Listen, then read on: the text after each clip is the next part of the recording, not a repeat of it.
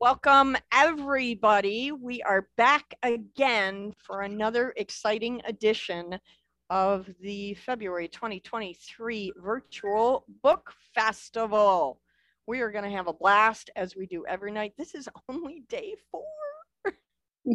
so much fun. So, welcome, sleuths, sus- suspects, and witnesses this is our general schedule. We, we're going to try and keep to this as closely as we can tonight. Just as a general reminder, um, we are not going to meet on February 14th because I'm going to be eating chocolate. Okay, um, onward. Tonight's readings. We have two fantastic authors in the Zoom room tonight. Dana Storino is reading tonight, and Emma Palova is reading tonight we are going to start with Emma. Miss Emma, how are you today, ma'am? I'm excellent as always. Excellent. I like to hear that. Emma is going to be reading from her book, Shifting Sands, The Lost Town.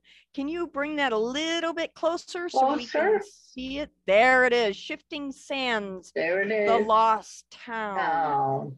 This is a great story about a, a place called Singapore, Michigan. It's really cool. So, Emma, when you are ready, please take the microphone and read aloud. Okay. Artemus was dressed in his best black tailcoat, and a golden chain adorned his embroidered vest. He sat down in the last empty chair at the large wooden table after shaking hands with all the present board members. The company clerk from the store recognized Artemus as soon as he saw him in the doorway. Slick Artemus quickly caught on to the conversation that was all about the new bank.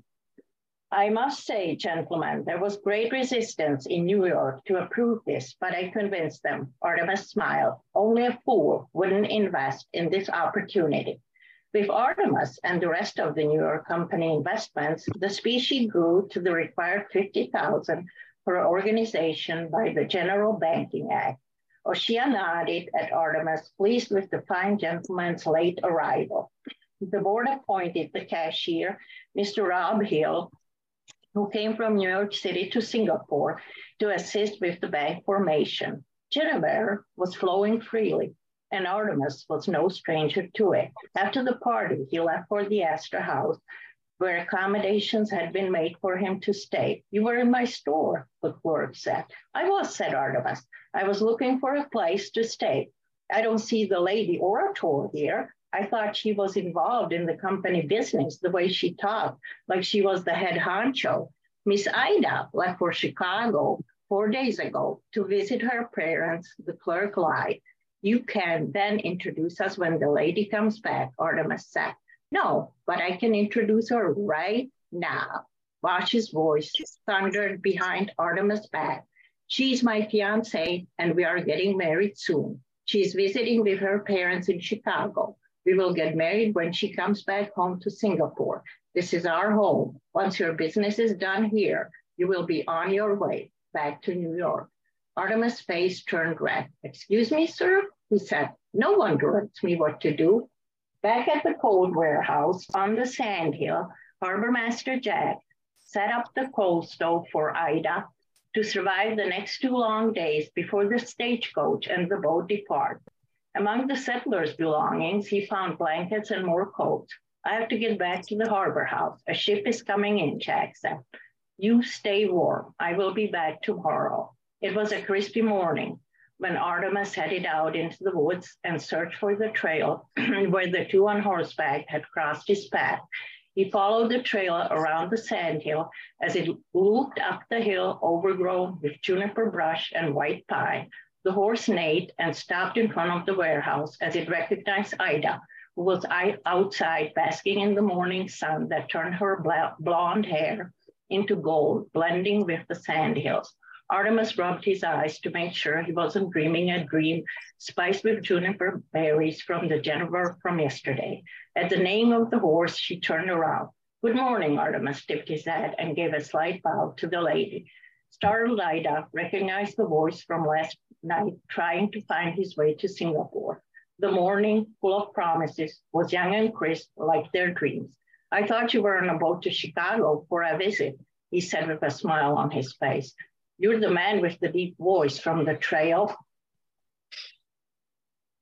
And from the store, she said, Who are you? What are you doing in Singapore? Ida hesitated to invite him inside the warehouse and stood inside in the morning chill as Artemis got off the horse and tied him to a post by the warehouse.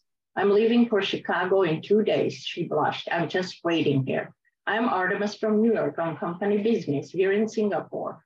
Said, pleased to meet you. I'm Ida from Chicago on my way back to Chicago, she quit.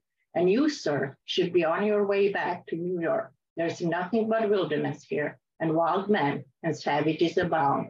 You could get hurt staying in Singapore. This was the second time that Artemis was being told that he should be on his way back to New York, but he liked the solitude of the woods, the sand hills, the lake, and mainly the pretty, feisty lady. They both watched the town in its bustle below and boats coming down the river. The river sparkled through the woods and joined the lake in a unison of blues and greens. You're getting married soon, Artemis said. That is, after you get back from Chicago, right?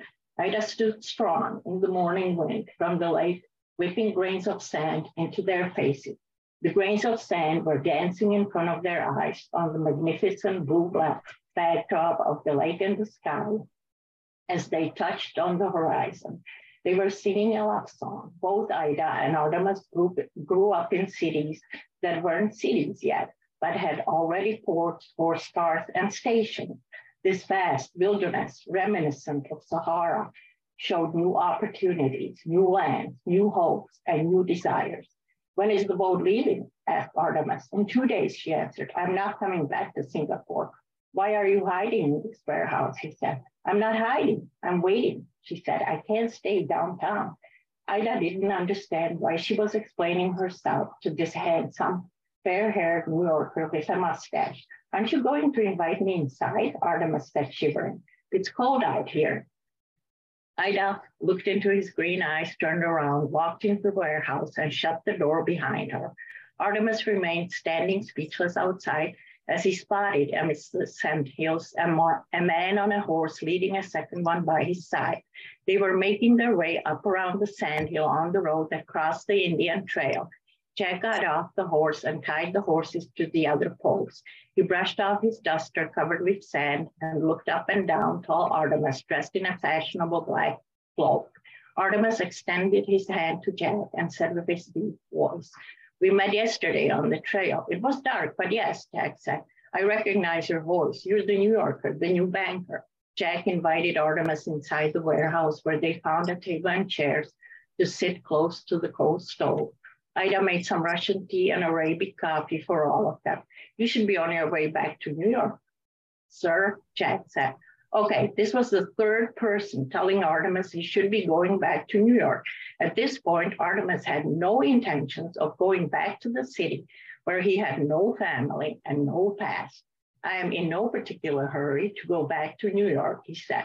Nothing draws me back. On the contrary, everything is telling me to stay here where the opportunities abound. Plus, this beautiful, unhappy young lady will make me stay for sure.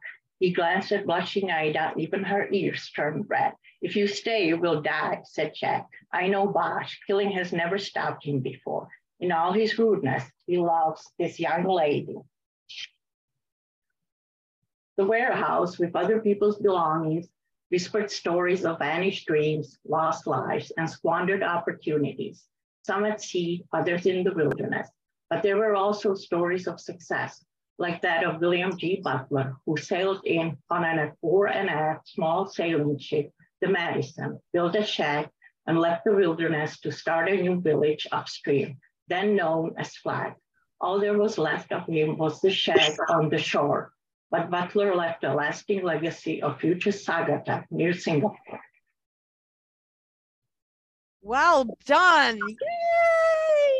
And I got to tell you, you only had two seconds of time left. So you timed that beautifully. Well done. Nice story. Thank you very much, Emma. Time is fleeting.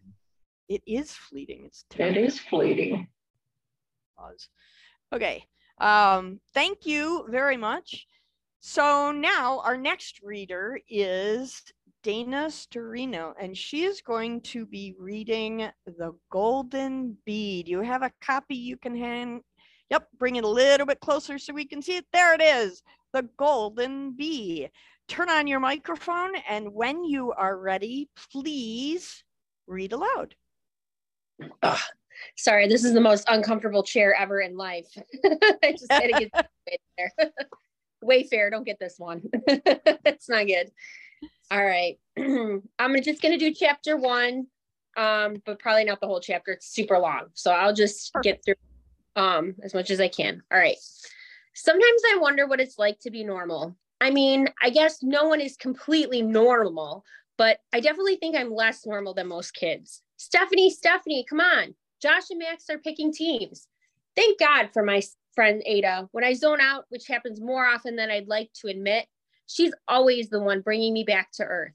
I toss my lunch bag onto the grass and head over to Ada and my other two friends, Erica and Tanya, passing Mr. Bendick or Mr. B for short on the way. Normally, Mr. B doesn't eat lunch with us, but now that the weather is getting warmer, he's changed up his routine and takes us outside for lunch and recess. We go to Mr. B's room first thing in the morning for homeroom and independent study. Our class stays together and travels from room to room for each subject. Then we come back for math, our last class of the day. After we gobble down our food, we have a quick game of kickball. It's fun, except for the whole team choosing part. Ada, Tanya, Eric, and I are usually picked last. It's okay though, sports aren't really our thing.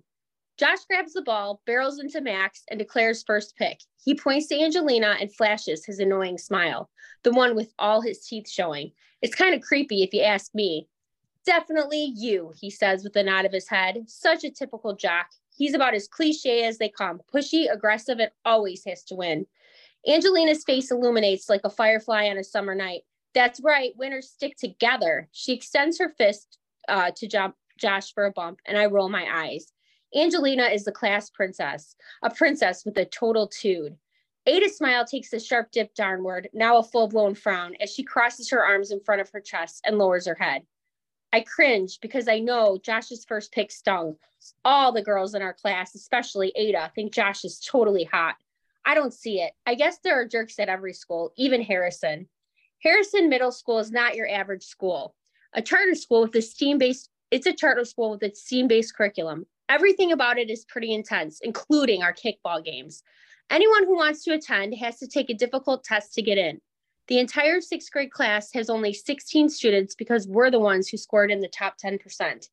Since Harrison takes students from all over Chicago, most kids are strangers when they start fifth grade. Luckily for me, my friend Ada and I both scored high enough to get in. Our moms are best friends and we've known each other our whole lives. We do everything together. Ada's the opposite of me. She has white blonde hair and piercing green eyes. With her tiny frame and squeaky high pitched voice, she reminds me of Tinkerbell, minus the wings and glitter. My hair is boring, dark brown, messy, and usually falling into my face. I hate brushing it. Frankie, my younger brother, says I have poop colored eyes and I sound like a boy. I can't help that my voice is deeper than most boys in my class. I would never be mistaken for a fairy. Nothing about me is delicate. Max locks eyes with me and points in my direction. Bud, you're on my team, okay? He's one of my most favorite humans and has been calling me that since we first met. I was trying to navigate my way through the halls of Harrison on the first day, but as usual, I wasn't paying attention and ran face first into a wall. He witnessed my misstep and shouted, Watch out for those walls, bud. Sometimes they jump out at people. When he realized I wasn't okay because blood was gushing out of my nose, he stopped laughing and helped me find the nurse. Nothing bonds you to someone like bleeding all over them we've been close ever since. At first, I thought the nickname was super annoying, but eventually it grew on me and it kind of makes me feel special since he doesn't call just anyone Bud. Bud, hurry up, let's play. Max throws the ball over his head and everyone immediately runs after it. I charge toward the ball and attempt to get a pass in. A few of the kids crowd around the ball. Their backs face me as their legs struggle to take control of the ball. I anticipate where the ball might end up based on the crowd. I decide to run to the left because I'm almost positive Josh is going to win the battle. Although last week Max won the face off, and I think the time before it was Erica, which is odd because she isn't that whack. Ouch! My head vibrates and my cheek burns. I grab my face, open my eyes, and see the red ball on the ground in front of me. I never understood what people meant when they said they saw stars, but now I get it. I shake my head and try to refocus. Once again, everyone is staring at me. The throbbing pain is unbearable. My vision is still kind of blurry, but I can hear someone laughing. Tears fill my eyes as I connect the laughter to a face. It's Angelina, and she's cackling like some kind of insane hyena. I have no idea if this was an accident or on purpose, but the pain makes me not care either way. Rage instantly consumes my entire body. My anger surges like water gushing through a dam. Without thinking, I pick up the ball and whip it as hard as possible, aiming at her face.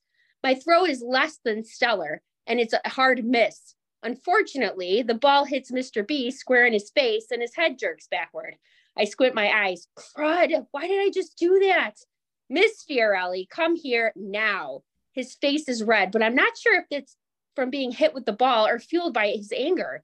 The ball had knocked his glasses off, flinging them onto the grass. As I'm walking toward him, I decide it might be a nice gesture to pick up his glasses and hand them to him. Stephanie, why did you do that? I wish I knew. He grabs his now crooked glasses from me, adjusts them, and places them back on his nose. I dig a hole in the ground with the tip of my black Converse sneaker. When the dirt won't allow my foot to wedge any deeper, I say, I wasn't throwing the ball at you. I threw it at Angelina because it looked like she threw the ball at me and she was laughing. As soon as the words leave my mouth, I know I sound ridiculous. I'm instantly humiliated. I did not throw the ball at you, Angelina shouts. She didn't, Alexis, Angelina's sidekick, comes to her rescue. Josh kicked it and it accidentally hit Stephanie in the face. Thanks for the explanation, Alexis. Mr. B squeezes his forehead with his fingers, the way all teachers do when they're aggravated. Well, it seemed like she threw it at me because she was laughing. Using the word seemed does not help my case. I know Mr. B isn't going to understand my impulsive reaction to this situation. I've been like this for as long as I can remember. I don't think, I just act. He shakes his head. First of all, your aim is horrible. Second, what am I going to do with you, Stephanie? I hear this phrase frequently. It's usually accompanied with, you have so much potential, or why are you rushing through your work? But my personal favorite is, you're so smart, but you make poor choices. No other student at Harrison hears this kind of stuff. Like I said, I know I'm different. Oh my gosh, oh my gosh, oh my gosh. I repeat in my head as each of my classmates' eyes burn a hole through my body. Am I going to pass out? The anxious thought enters my brain, and for a second, I feel like I just might. It's suddenly really hard to breathe. Mr. B sighs. Uh oh, here comes the lecture. I'm sorry, I whisper and swallow hard. Thank you, but you need to tell Angelina you are sorry too. Violence is never the answer. He turns towards Angelina. Angelina, apologize to Stephanie for laughing at her. That was very disrespectful. We don't laugh at others' misfortunes. Mr. B is all about respect. He manages to find a reason to bring it up anytime one of us has a disagreement with another student. He always says, You don't have to like someone, but you should respect them. Angelina glares at me and snaps, Sorry, Steph. Sorry, Steph. It's the most insincere apology ever. That's okay. I'm sorry too, I mumble, matching her insincerity. I cannot stand Angelina, and I know she hates me too. There was no defining moment when our dislike for each other began. It was an immediate mutual vibe when we started at Harrison together. I won't call anyone's parents because I'm the only one who got hurt. He pauses and catches my stare. I'll let this one slide, Stephanie. But if anything else happens, I'm definitely giving your parents a call. These incidents are happening more frequently. Last week, you slammed your chair into the wall when you got a C on your test. And the week before that, you spit out a chewed carrot onto Tanya's lunch tray because you thought it tasted gross. I gritted. Okay, I'm sorry, I have to Oh, stop you there. We're out of time. All right. I couldn't That hear was, that was awesome. That was Oh, I I felt like I was 12 all over again. That's fantastic. oh my gosh. So glad to have you as a new member of our community. I, I welcome, welcome, welcome. Thank you. I'm sorry I missed the first couple. I just was not getting these links and I was panicking. Oh, it's fine. No more panic. It's only day four. Right, right. so, welcome everybody again to the mystery portion of our evening. As you all know, we have a theft that has taken place in our library. Who took the manuscript? The case of the missing manuscript. Somebody took the sardonic manuscript, which is one of these eight people. Chloe Holiday is a mysterious character. We need to learn more about her as the month goes on, clearly. Melinda Falgo, who for some reason is missing in action tonight. We need to find out more about her as well. She's our researcher. Ruby Fink, our psychic, is back. She might have some information to share. Andrew Allen Smith, he is an historical author and has been pushing his book. Amy Kelso is our head librarian. I find it interesting that she and Melinda, whoops, are both gone on the same day. Jules Nelson, our library director, is here, hopefully to keep the rebel rousers to a minimum. Marion Wheeland is also here tonight. She is our cafe manager. And Deborah Reed, our intrepid reporter, is here this evening. This is now your opportunity ladies and gentlemen, to ask questions of our suspects. Collect your clues in preparation for slinging your accusations at the end of the month. Don't forget, if you miss something, you can always go back and figure it out by watching the replays. When you hear the phrase, I have nothing to say about that, it means that our suspects either have no information that you are asking or that the question you're asking is irrelevant to our mystery. So I'm now going to open the floor for 15 minutes. Start your interrogations, ladies and gentlemen. Okay, Hello. that was your cue to turn on your microphones. Hello, silent spy, old friend. Yeah, no kidding. All right, Hey, so we can count on Gary. Where are we starting? Gary, do you have a question? Yeah, I have a question for Jules. I am curious whether uh, you knew Melinda at all before you took the job at the library. No, I didn't meet her except for that week that uh, she got kicked out of the library.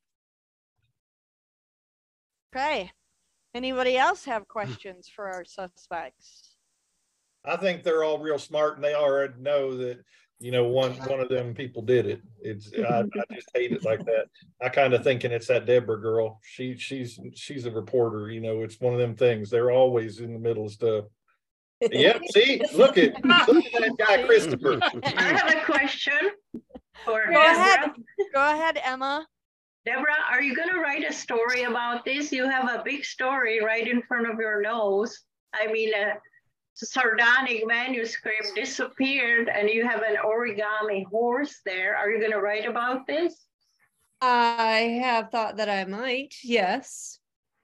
Well, What angle are you going to take? Behave yourself.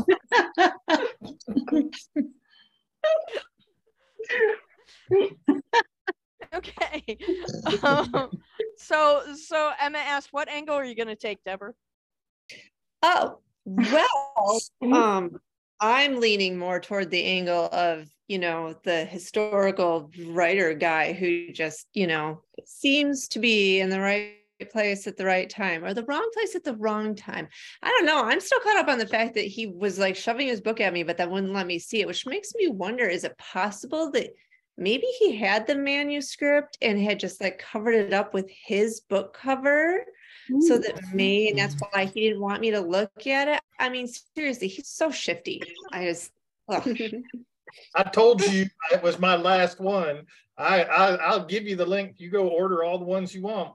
i didn't want to order one i wanted to look at the one that you had that you kept talking to me about and you wouldn't give it to me Why would Okay, I talk so- about it if it weren't real? So Mackenzie has a question. Um, Ms. Nelson, why did you meet Miss Falgo after she had been kicked out of the library?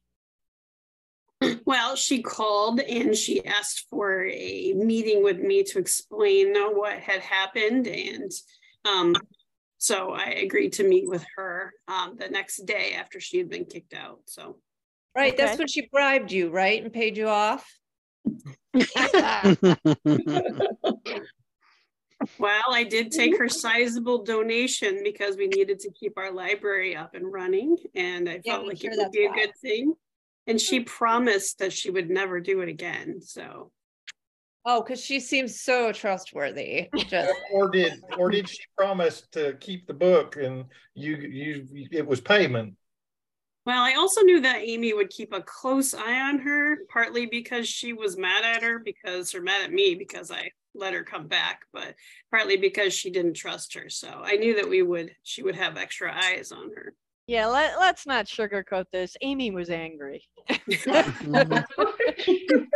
Well, let, let's make sure that we notice that Amy's not here right now. Maybe they had another deal going.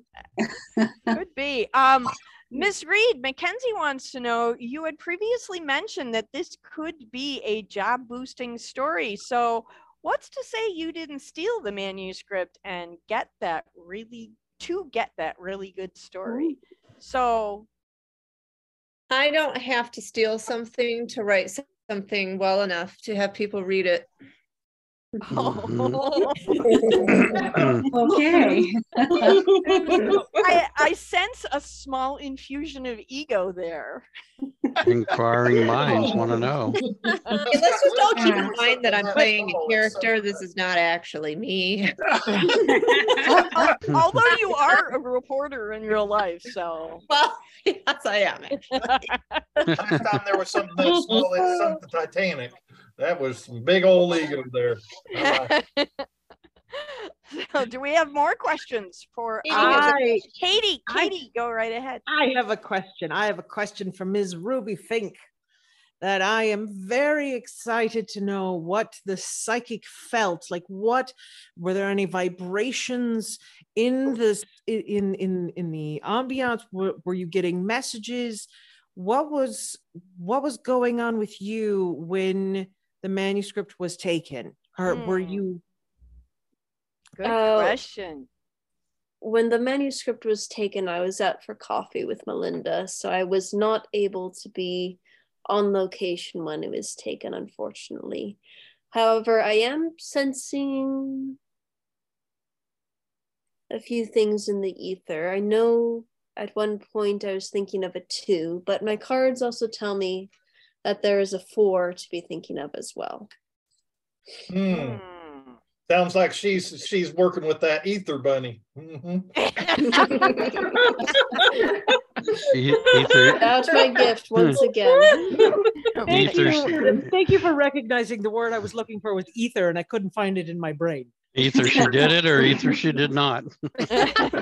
Either way, so um uh jules i have a question for you from preeti she says are there security cameras installed in the library that we can check Unfortunately, there aren't because that would make this job so much easier to figure this out, this mystery. But um, I do plan on installing them with that sizable donation that we got. So probably a good move Mm-hmm. any other questions Ruby, since I don't see Melanie here, and you were out for coffee with her, does she often leave coffee stains on books that she's looking at? Uh, I wouldn't know about that. I've only known her for a few months. I'm sorry. Oh, I see. What was your interest in the manuscript itself? Uh, well,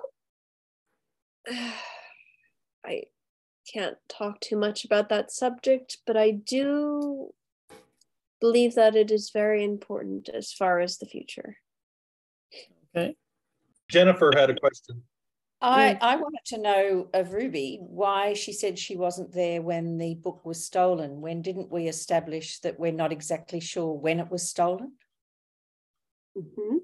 As Mm. just in my notes here, it says I was not on location. I can't give you any. I don't think that works as an excuse.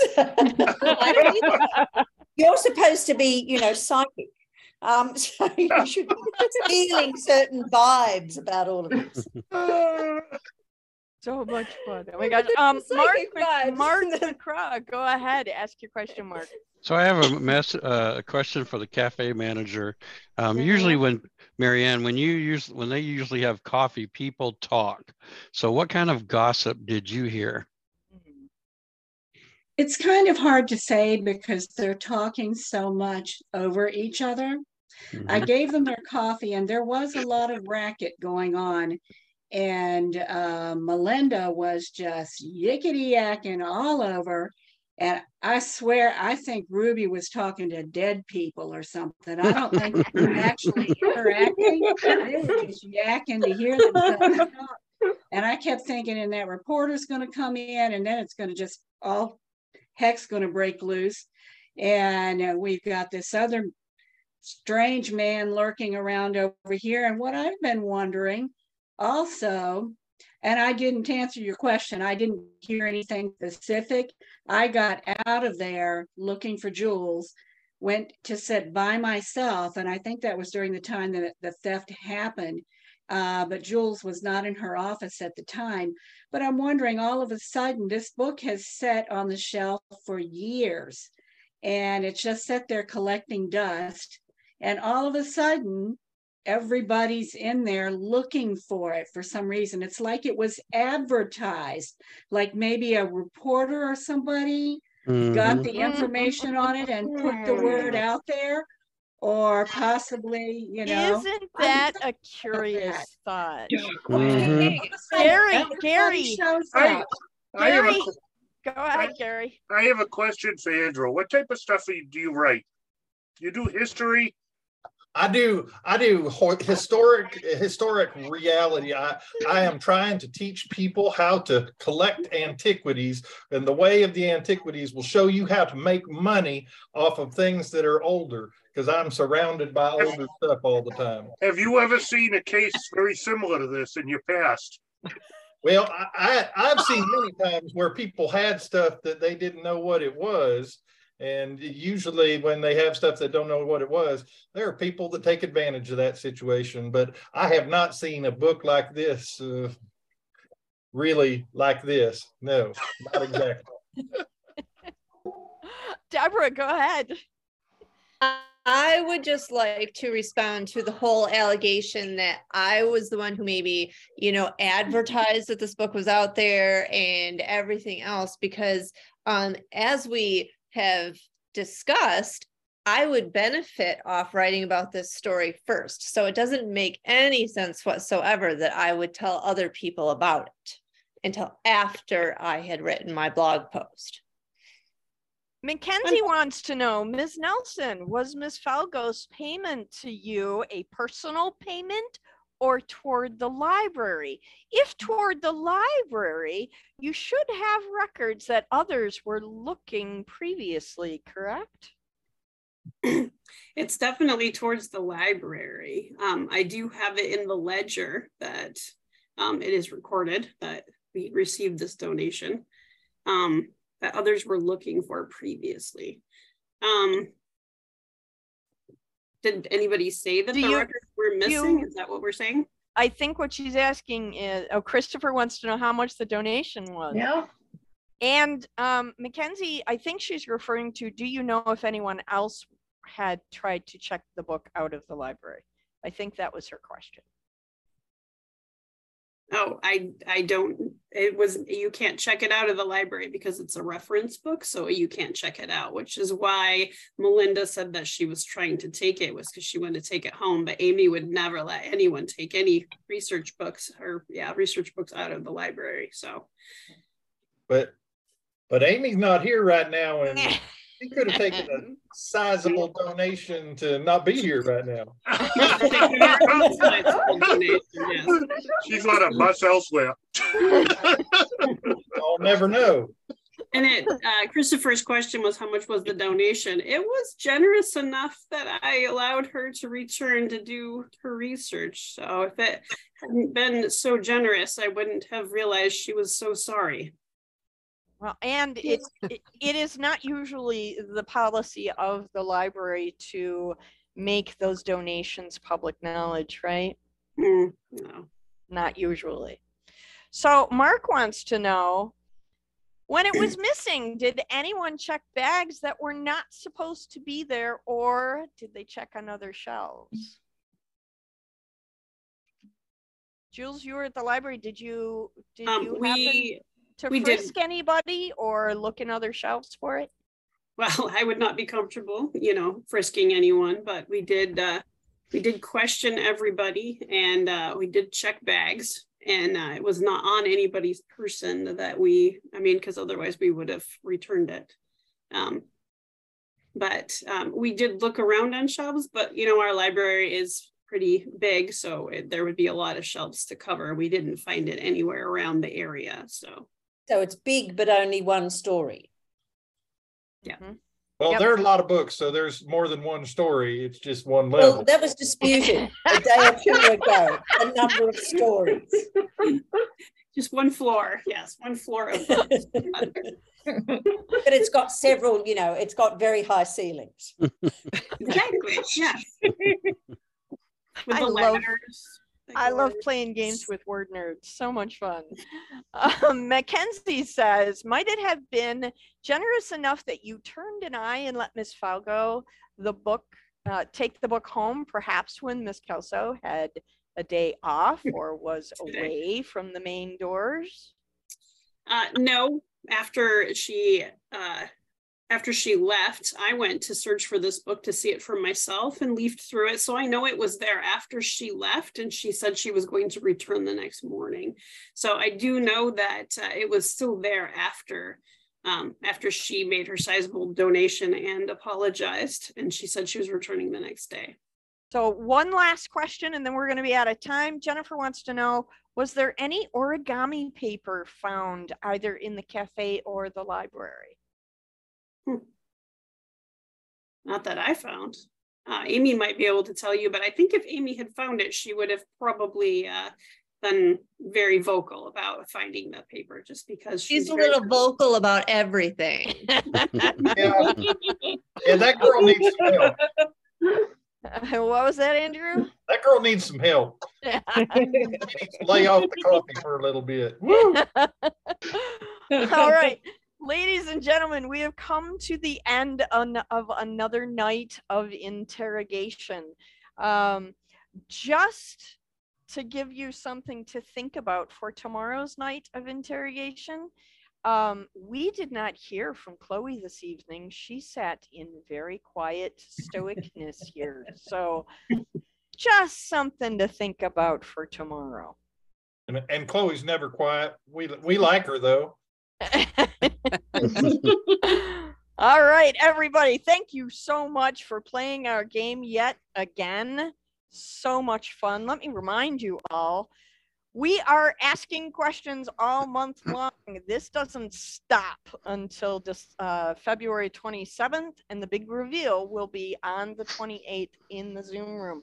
Watch our um, Facebook page for links to the replays if you have not been able to be here um, the last couple of days, feel free to jump over there and watch the replays. They appear at 9 a.m. every morning.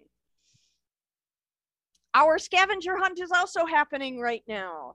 Um, again, as I'm doing every month, every day this month, because seriously, guys, I could not have done this by myself. Riddle Master Jacob Bullen, thank you, thank you, thank you for your help. Um, you you made this super duper amazing amounts of fun. Um, go into the the website, open the doors. One new door opens every day. There will be a couple of riddles in there. Some days two, some days three, um, depending on how many readers we have that night. Um, and uh, plug your answers into the story form. There have been a couple of questions about people clicking on doors and them not opening because the doors are out of order, you have to click on the door and then scroll up to the top of the calendar to actually see the pop-up window that shows up. So if you're having challenges finding the pop-up window, that's why. Um, here's an update on our author fingerprint contest. Right now, Jules Nelson is in the lead with 23 points that she collected just yesterday. So she has our high score for the time. And here is the leaderboard for our leading detectives.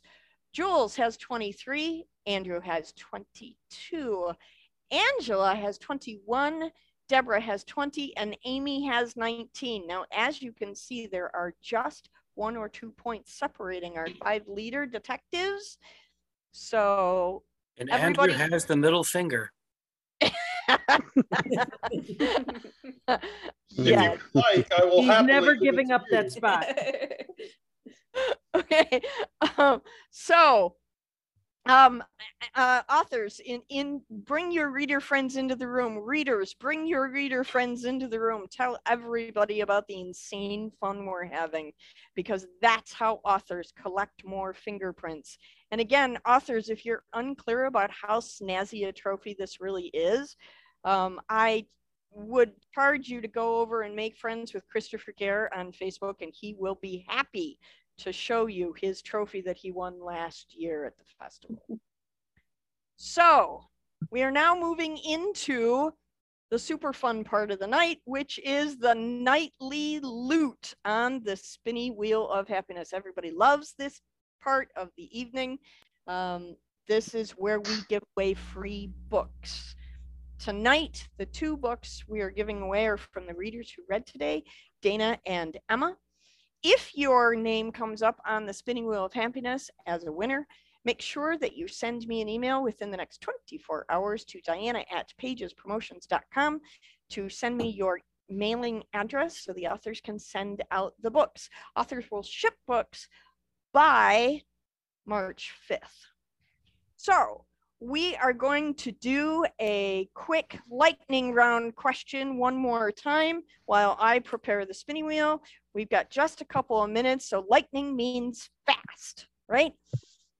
So tonight's question is, you're sitting in the center section of an airplane with three seats across the row. You are in the middle seat. What literary character or author is sitting on either side of you? So that's two names, either a character or an author, or two characters or two authors. We're going to go around the room while I prepare the wheel, starting with Mark McCraw. Well, one is Dr. Seuss, Okay. and uh, and I'm not sure about the other one, so caught me off guard on that one. So Okay. Marianne. Chaucer and Mark Twain. Cool. Okay. Uh, Jacob. Say you and Stephen King, 'cause we'd have lots of questions. that would be fun. Mandy Joe. Tom Clancy and his character Jack Ryan. That would be an interesting conversation. Uh, Ruby Fink. Oh, there are so many, but um off the top of my head, Holly Black, because I just finished her trilogy and I probably want to talk to her about the story and how much I enjoyed it. And also Diana Wynne Jones, because I absolutely love her book series as well. Awesome. Okay. Um, Deborah Harris. Probably Stephen King and Pennywise. Nice. Chloe Holiday. I think probably Arnold Lobel, who wrote Frog and Toad. I just I just love those. Um, and then probably Toad for the other side, actually. Super fun. Christopher, what about you? I'm the third person to say this one with Stephen King on one side, Clive Barker on the other. That's a great combination. Uh, Julie Nelson. Um, probably Jane Austen, just because I'm curious about her life and uh, her character, uh, Elizabeth Bennet. I really like that character too. Awesome. Uh, Lynn Mason. Hi, everyone. I said Agatha Christie and Stephen King. Awesome. Emma. It would be Henri Charrière and his character Papillon. Ooh, exotic. Uh, Jen Rinaldi. Luke Mitchell and Kristen Callahan. Interesting. Gary, turn on your microphone. Who would you have sitting next to you on an airplane? Hemingway and J.D. Salinger. That would be interesting. Interesting choice. Yeah, absolutely. Uh, Katie. Uh, Kurt Vonnegut and Douglas Adams. Oh, oh, Douglas Adams is a good one. that is a good one. Uh, Andrew. I, this is a tough question because I've sat in that seat before and I don't fit.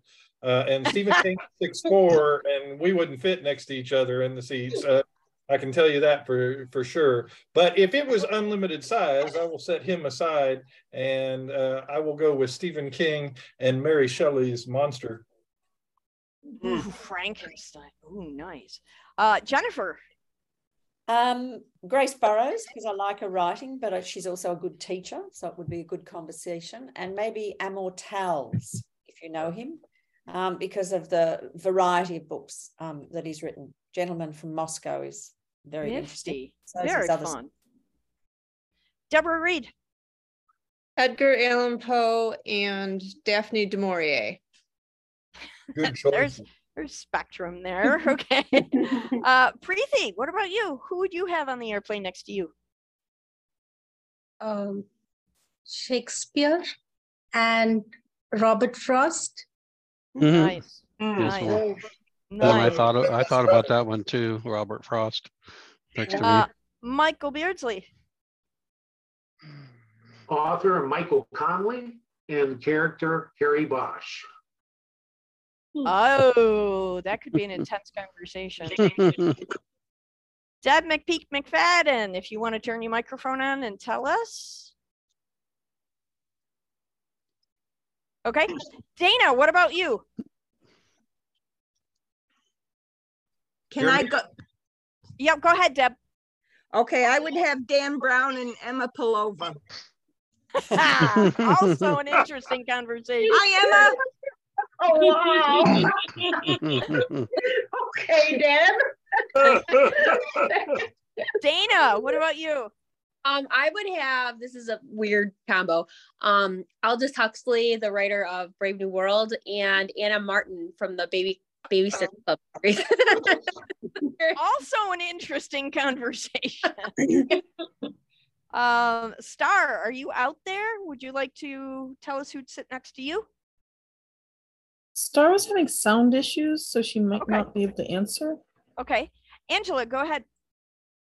I was going to go with Edgar Allan Poe and Robin Hobb. Nice.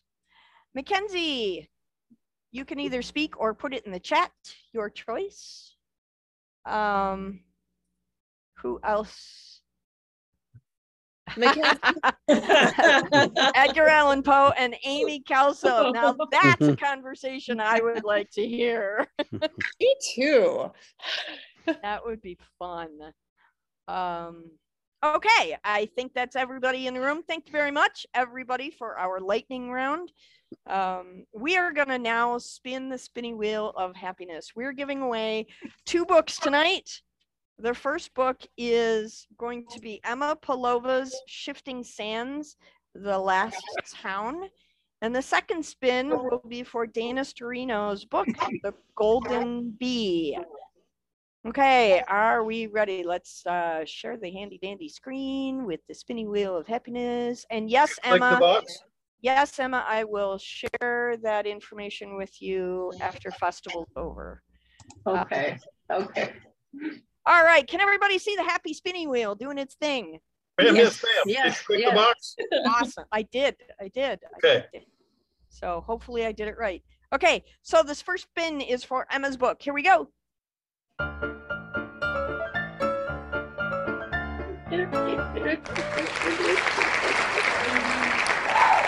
Ben Rinaldi. Yay! Okay, here we go. Second spin is for Dana's book. Here we go.